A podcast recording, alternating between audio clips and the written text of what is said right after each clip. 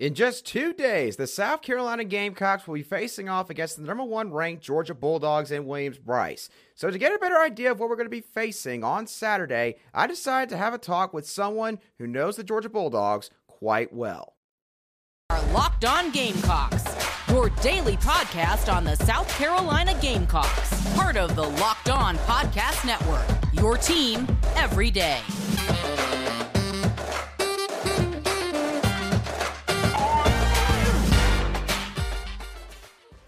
Hello, Gamecock Nation, and welcome back to the Locked On Gamecocks podcast, your show for daily headlines and potential storylines on your favorite South Carolina Gamecock sports teams. I'm your host, Andrew Lyon, and as always, thank you for making the Locked On Gamecocks podcast your first listen every day. We are free and available on YouTube and wherever you get your podcasts daily, and we've officially reached the third edition of Behind Enemy Lines for the 2022 football season. So, for today's show, I'm going to be talking with Brooks Austin of Dawgs Daily FN, who is going to be talking about Georgia's football team, sort of how Kirby Smart has elevated the program, what we could expect from Georgia's defense, and what makes Stetson Bennett a really good quarterback. We're going to be talking about all that and more in our interview on today's show. So, without further ado, let's go on ahead and get right to the interview with Brooks Austin. Alrighty, Gamecock Nation, I am pleased to be joined by Brooks Austin, who is the lead editor for Dawgs Daily FN on SI.com and is also a recruiting analyst for SI All American. Brooks, I really appreciate you coming on the show today to talk some Georgia Bulldogs. No doubt. How are you doing today, Andrew? I'm doing good, man. Just looking forward to this big matchup between South Carolina and Georgia that is taking place this upcoming Saturday. Obviously, uh, a border battle, so to speak, between the Bulldogs and the Gamecocks. And um, to get started on the Georgia Bulldogs, I want to ask you about Kirby Smart real quick because Kirby obviously was hired in 2016 after y'all had fired Mark Richt, despite the fact that Mark Richt had sustained a lot of success there in Athens. But since Kirby's been hired at Georgia, y'all have made it to the SEC championship game four times with an SEC title. You've made it to the college football playoff two times, including a national title win, of course, this past season. So it seems like Kirby Smart has somehow elevated Georgia's football program to even higher levels since he's gotten there. How do you think he's done that? So I've I've said it this way, and I don't know how else to put it. Okay, under Mark Richt, and the, the famous line is that Kirby took over a top 10 program that was recruiting at a top 10 level, right? So what kind of job is that? Like it wasn't really that hard of a job. Well, I'll tell you this much. The difference between recruiting at a top 10 level, which is yeah, what they were doing under Mark Richt, and recruiting at a top 3 level, which is what they now do under Kirby Smart. Well, that's the difference between Michigan State and Michigan's roster and what Georgia's got right now. And I think we know how that worked out in the Orange Bowl, right? Those two teams, Michigan, Jim Harbaugh, great, like solid recruiter, has recruited at a top 10 level since he's been at Michigan. You saw what the difference was in those two rosters. So oh, yeah. that's the difference. That's how sustained success looks like in the SEC, right? It's you know, you lose eight guys on the defensive front, or uh, literally the defensive front and one safety. So seven guys on the defensive front. You lose Jordan Davis, Travon Walker, Devonte Wyatt, and the three linebackers, right? All those guys gone. And then you look up and they've given up zero touchdowns through two games and what, six total points, three total points, right? Yeah. So there you go. I mean, that's how it happens, right?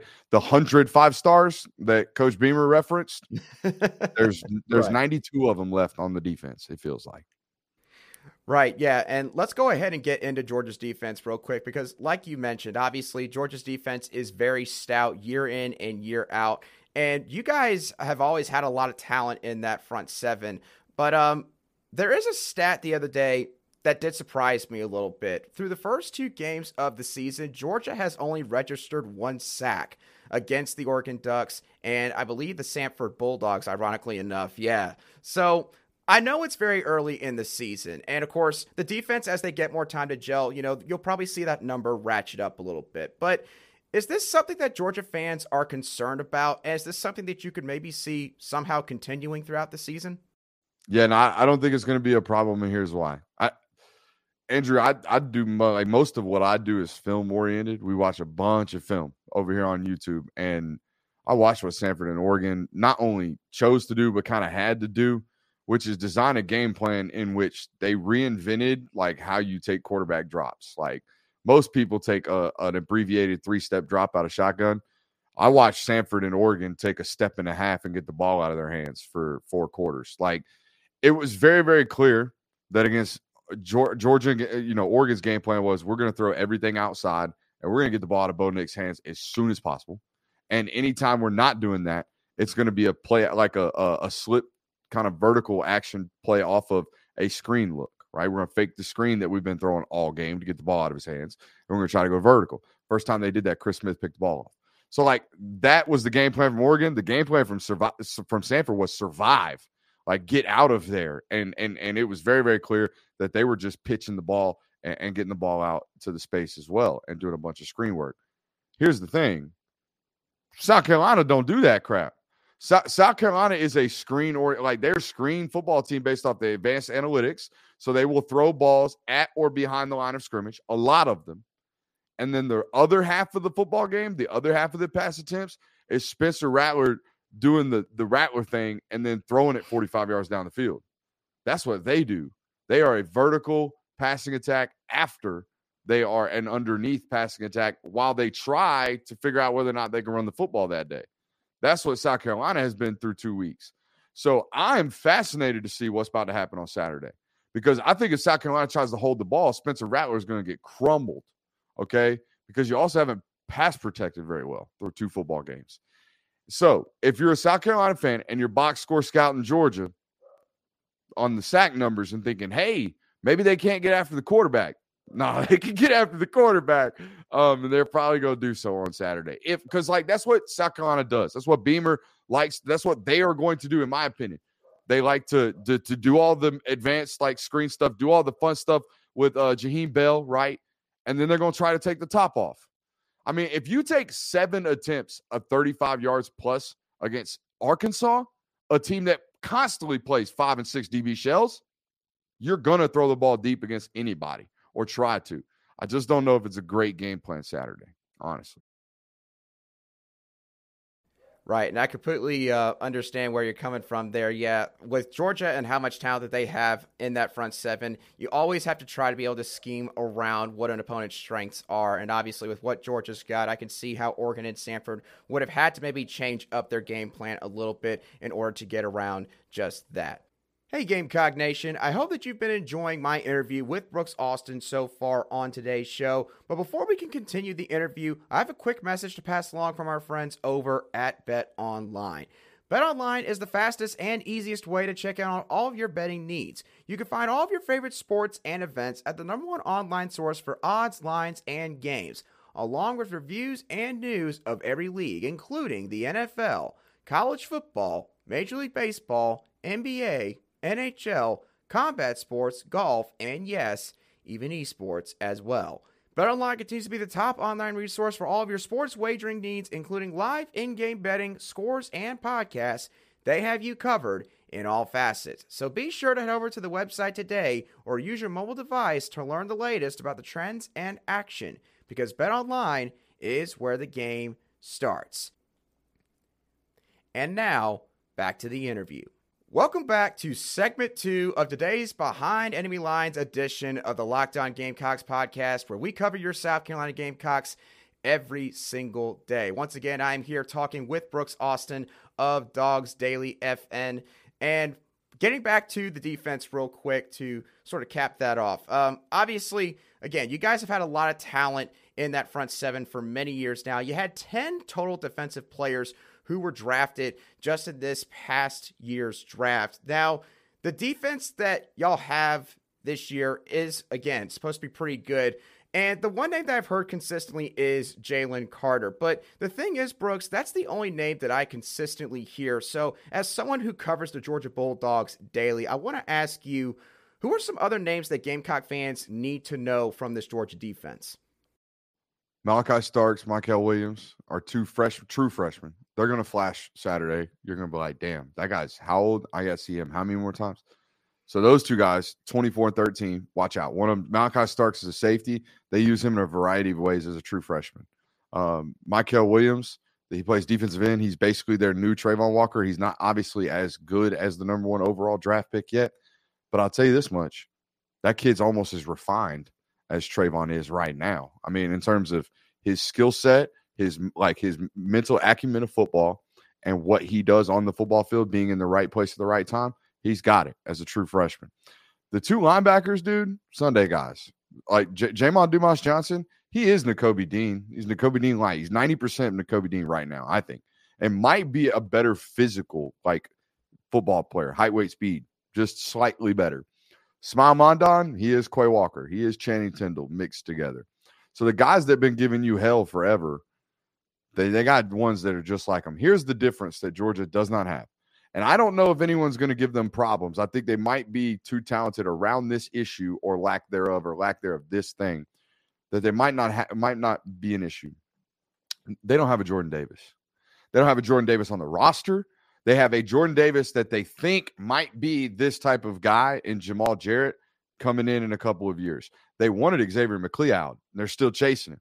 Okay, so these six foot five and beyond, 330 plus pound and beyond football players, Georgia doesn't have one of those ready to rock right now. Zion Logue, they're trying. Nazir Stackhouse, they're trying. They ain't a hill of beans compared to what Jordan Davis was. But yeah, they got all the other flash players. It's, in terms of talent, you're still going to be like, holy hell. I know you only know Jalen Carter now, but they got six or seven first rounders on, on that defense right now hanging around. They definitely do. Right. Well, that's definitely uh, something that the Gamecock fans are going to have to watch this upcoming Saturday against the Georgia Bulldogs when we take the field. So we've talked about y'all's defense a little bit. Let's move on to the offense now because uh, just a few years ago, Georgia was known as a team that would just run the football and try to wear you down over the course of 60 minutes in a football game. And when I watched y'all's game back against the Oregon Ducks, I had never seen the Georgia Bulldogs line up in the shotgun more than I saw in that one game. And y'all threw the ball a decent amount. Now, of course, I know you guys brought in Todd Monken as the offensive coordinator before the 2020 season started. So, Brooks, how much do you think he has changed the offensive philosophy and sort of helped Georgia, I guess maybe not advance, but sort of become more balanced on that side of the ball since he's arrived there? So it's been a kind of a, a slow, not, not like a slow change. It wasn't like overnight. Let's put it that way. Like in 2020, his first real like full season, still had games where they went to Kentucky and ran it 49 times and won a game 14 to 3. It's ugly as hell. I mean, ugly as hell to watch that football game. As Georgia winning the way Georgia had won and way everyone thinks about Georgia, right? Pound it, take the air out of the ball, play suffocating defense, rush for 250, get out of there with the other team just absolutely bludgeoned from a, a physical brooding game, right? That has popped up on the Georgia roster and the Georgia game like tallies for years. Okay, well, last year they didn't they didn't really have one of those. Though I will say that they occasionally had games where they didn't look great offensively, right? Florida, I don't think they looked great offensively last year. They struggled for a good portion of that football game, right? Alabama, they did not look great offensively in the SEC championship game. They haven't had duds every once in a while offensively over the last couple years. The difference is now in year three, they've got the full termination or full terminology rather of the offense, and they have a quarterback in Stetson who can do all the things that make Monken's offense difficult to play defense against. And here's an example of this, Andrew. Georgia doesn't run 75 snaps a game like most teams that throw the ball 35, 37 times a game, right? Most teams that are doing that, they play really, really fast. They, they play with a lot of tempo, right? And, and they they rush to the ball, they snap it, they're running a lot, you know, chunk and gun, right? Fun and gun type of air raid offense. Georgia is selective with their pace. They will jump on the ball after explosives. They will jump on the ball after sudden change. They will jump on the ball occasionally. Every other time, they're playing slow, playing check with me offense, scatter into a different formation. And now, because the terminology of the offense is so in depth and they've the year three under Monken, they can add in wrinkles like late motion that cause defenses to go, What in the hell are we doing? The same stuff that freaks people out in the NFL that the the, the Rams are doing and the Niners are doing, where it's like, holy hell, how'd that get how that how'd that guy get wide open? Or why is that hole that big? Well, they're they're doing all of these things now at Georgia. And it's it's been much more of a you ask how the philosophy has changed. I think Georgia has always wanted to be a modern offense. They know, they know that teams are are, are counter recruiting them at, at, the position. They know that when Oscar Delp was getting recruited by South Carolina, guess what they were telling him? Look what we did with uh old big boy number nine. What's that? What's that Joker's name? Jake Muse. Yeah, look what we did with Jake Muse. What you think we're gonna do with you, Oscar Delp? Like, yeah, other teams do this stuff to the University of Georgia. And I think Kirby, being the recruiter that he is, has finally just got fed up with stuff. He's like, no, dude, like we can still recruit backs that look like Kenny McIntosh. We can still recruit backs that look like Kendall Milton, throwing it 35 times a game. We can still do all that. Ohio State still signs TreVeyon Henderson. They beat us out for TreVeyon Henderson every time we go up there into the north. They can still recruit backs. Why can't we chunk it and recruit backs? I think all, that's the philosophy that only comes with having a stable offensive mind like Todd Monken in the building. It's really the first one he's had. I compare Monken's tenure at Georgia very, very similar to Sarkisian's at Bama. Sarkisian at Bama taught them what it is that they are supposed to do offensively. Bill O'Brien hasn't changed much. In fact, when Bill O'Brien came in, the rules were you run what we run. You learn the terminology that we do. Whoever takes over for Monken when he when he eventually leaves Georgia, which I think he will, they'll have to convert to what Georgia does. That was a long-winded answer, but I, I, I think you know culture changes and shifts. They take three or four years in college football. I do believe that. You have to turn over the roster, most importantly. Gotta get Jimmy's and Joe's in, dude. Like we we could draw up X's and O's on the board all day, but if we ain't got the guys to win, it don't friggin' matter. Okay, so you got to be able to recruit your butt off, and you got to be able to coach your butt off on Saturdays in game time, critical situations, and that only comes through experience and time. Right, absolutely, and of course, you know, like you mentioned, obviously guys want to play in a fun offense. They want to play in an offense where they feel like that their abilities are going to get utilized to their full potential. And it seems like that that's something that Georgia, like you mentioned, has really prioritized over the last couple years with Todd Monken at your offensive coordinator spot. So you mentioned Stetson Bennett briefly. Now, obviously, it seems like that he has been in college for 10 years now, but six. He's six, right.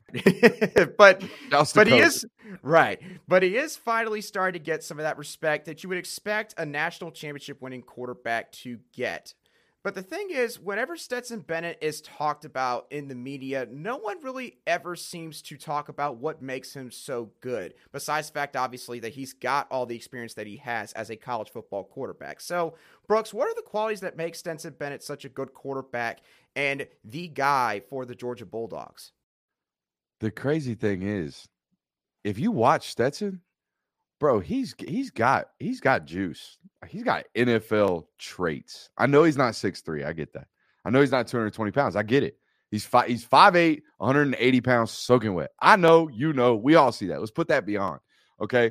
But turn on the Samford tape from last week. He's rolling right on the run, throws a damn piss missile 45 yards to Ladd McConkey coming from the backside. So, like, all the stuff that people rave about Rattler for in terms of arm talent, Stetson, I'm not saying he's Rattler. Rattler's a one percenter. Okay. I will tell you that right now. Rattler can throw footballs that 1% of human beings that have ever walked the planet can do, just from different platforms and different angles. Stetson's like 90% of that. Stetson's really, really talented. Okay. I don't think people understand. Like, he is a, a verified laser 455 guy. He might go to the combine run 448, folks. Like, he is a he is a really, really good athlete. You can turn on the tape and watch him outrunning Aidan Hutchinson and putting him on his face with just a little, like he's got shift to him too. He's got a little wiggle. Okay. So, and all the physical traits aside, I think he's physically gifted. I think he's got Sunday traits. I just explained that to you. But, dude, the Trent Dilfer calls them dude qualities, right? Like walking into a room and just kind of owning it, right? That's a dude quality. Walking into a huddle and making the other 10 guys around you feel more confident. That's a dude quality um, standing in a, a, pocket and getting taking one right off the freaking chin and delivering a shot against Oregon, Justin Flowe, right down the cannon, right in your face. It's dude quality. So all the dude qualities that require to be great college football players and great NFL football players, he's got those too. So I think people are realizing what it took, like a, a, a observatory eye. Like you had to watch it because even last year, like he goes to Arkansas, He throws 13 times, nine for 13, 130 yards, and they beat the dog doo doo out of Arkansas. Well, he threw a, an average of 20 times per game last year. Yeah, game managed the hell out of every football game because they were beating the hell out of every team. This year, I think they might try to beat the hell out of everybody with him throwing it 30 times. That's what we learned through two weeks. So that I think his his ability is great. He's grown as a football player. Don't get me wrong, but he's he's been the same dude. He's been the same freaky arm talent guy since he was 17 years old. That's how he got the name Mailman. It was the hat, right? He was wearing the Mailman hat, but it was him going out in camp and people saying, "Who is this five foot seven curly headed kid from Southeast Georgia that's out here just dotting folks up? Who is this guy?" Well, it's Stetson Bennett, and he would have the the Bryce Young hype, but I think the Baker Mayfields, the Kyler Murrays, all these guys, they were in the class with Stetson Bennett. Baker Mayfield's underrated because he was small. Kyler Murray's the greatest statistical player in the history of Texas. That's why he was a five star, but people doubted him too. Now those guys go number one overall. Bryce Young is not getting not ranked five stars. Spencer Rattler is not not getting ranked five stars. Too talented with his arm. If Stetson Bennett were created today here in the state of Georgia, he'd had Power Five offers. It might not have been Georgia, but he definitely wouldn't have had to go to Jones Community College or walk on at UGA to start with.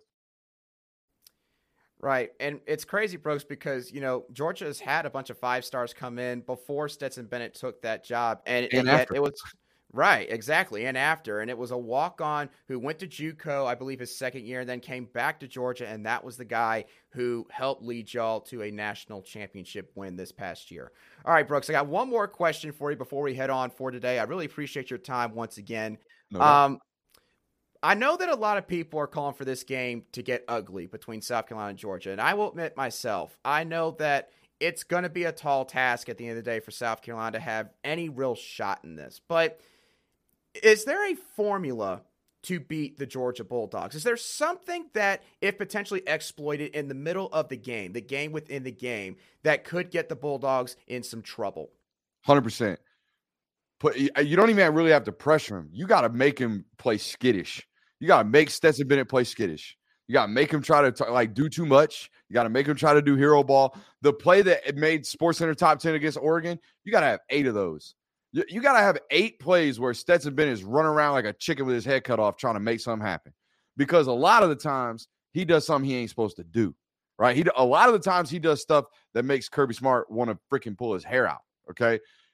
A lot of the times he makes good plays too. Okay. But you got to make him feel like he's got to play hero ball. And the only way you're going to do that is make him feel like he's got to score, which means you got to score with him. If Georgia can walk out and, and just open the script the first three drives and they're up 21 to 7. That's it. That is it. They're pulling the ripcord. They're taking the air out of the ball because they can't lean on you. I've, I've, I know that about South Carolina's defensive front. Georgia can line up tomorrow or Saturday rather and run it 40 times down your throat for an average of four and a half yards a clip. If they want to do it, they can. So you got to make them feel like they that's not a winnable strategy, right? We can't take the air out of the ball and win because we have to score. And that means you got to score offensively. And I'll tell you what, I was surprised at the amount of times, despite the fact that is the antithesis of what they do defensively, South Carolina got behind Arkansas defensive backs. Guys, they run six DBs all game. They run a three, two, six. They play a, a boatload of zone, okay, that is designed to keep everybody in front. And here goes Josh Vann. Okay, now they didn't complete a bunch of them. Don't get me wrong. South Carolina was, I think, three one for seven on Saturday of, on throws of plus 34 yards. Missed three touchdowns from Marion Brown. Yeah. Yeah. Okay. Plus the the the, the, the two good ones. Okay. Right. So we'll see. Um, I I long story short, the the the recipe for success to beating Georgia this year is win win the turnover battle, and the only way you're going to do that is to force Stetson Bennett into doing. Why'd you do that, bro? Why why'd you throw that ball? Why, why, why are you trying to do that? You are not Michael Vick, con- you know, combined with Andrew Luck. You're Stetson Bennett. Why are you doing that? If you can do that seven times and force three turnovers out of it, got yourself a ball game. You absolutely got yourself a ball game. Right. And the ironic part, Brooks, is honestly, you know, you say that about Stetson Bennett. You know, the same could be said so far with Spencer Rattler. Of course, he's still trying to, I think, get used to this pro style offense. But if you can rattle so to speak, either guy in the pocket, then you know you can cause those guys to make mistakes. And no matter who you are playing up against, it can always definitely make a ball game. it's it's quarterback one on one, right? You say, hey, get pressure on them, they'll freak out. But these two guys in particular, I mean, you you you make Spencer Rattler get out of the pocket, he gonna do something he ain't supposed to be doing. Okay, Right. and because because he's been told his whole life he can make every throw. By God, on air he can. But there's other dudes running around the field, so don't do that. Stetson Bennett too. His whole life he's been told, "Hey, you're five eight, you got to go make something magic happen." And he tries to make magic happen too many times every once in a while. So yeah, I think it's a great point how both of these guys are very very similar in the sense that what makes them special are the same things that are kind of their kryptonite if they get on you know unhinged or start playing on the fringe of control. Absolutely right. Brooks, I can't thank you enough for coming on to today's show. Uh, let the people know what you got going on at Dawgs Daily if Gamecock fans want to see sort of what y'all are thinking from Georgia's perspective. So I will tell you this much. It's the best time to follow me as an opposing fan. I know this is crazy. You would think, why would I follow a Georgia beat reporter? Well, here's the deal. After Saturday, we're going to spend the next week watching nothing but Saturday's tape. So it'll be all South Carolina stuff. So if you want to see what went right, what went wrong, hit me up on Twitter. We'll probably be tweeting about it. Okay. At Brooks Austin BA. It's on the uh, link right here. If you're watching on YouTube, um, if you're listening to us on the audio, yeah, it's at Brooks Austin or at Brooks Austin BA on Twitter. Um, and it's all one stop shop right there. Everything that I do, you'll find on the TL. Andrew, bro, appreciate you, man. Thank you once again, Brooks. Once again, I can't thank Brooks Austin enough for joining me on today's show to talk about the Georgia Bulldogs and their upcoming matchup with the South Carolina Gamecocks. So I hope that you all got some more insight into what the Bulldogs are going to be bringing to the field on Saturday. What are your thoughts on what he had to say? How do you feel about Georgia's offense? What do you think about some of the players that Brooks mentioned in their linebacker core? And also, what is something that you think could be exploited on Georgia's team that maybe Brooks did not mention in our interview today? I want to hear all of y'all's thoughts, as always, down below in the comments section if you're watching today's show on YouTube. And of course, if you're listening to today's show on an audio podcast app, wherever you get your podcast daily, you can also feel free to shoot me a message at a lion underscore sc on Twitter, and I'll be sure to respond to any replies or comments that you have for me as quickly as I see them. And also, if you've enjoyed the Locked On Gamecocks podcast and you want to get more news on the entire SEC conference, go check out Chris Gordy of the Locked On SEC podcast, where he talks with all the local team experts of Locked On that cover the SEC teams, and he gets you through all the league's news in just 30 minutes. So again, be sure to make Locked On SEC your second listen after, of course, the Locked On Gamecocks podcast. But once again, y'all, that does it for me on today's show. I hope that y'all have a great rest of your Thursday, and I'll catch y'all on the next show of the Locked On Gamecocks podcast.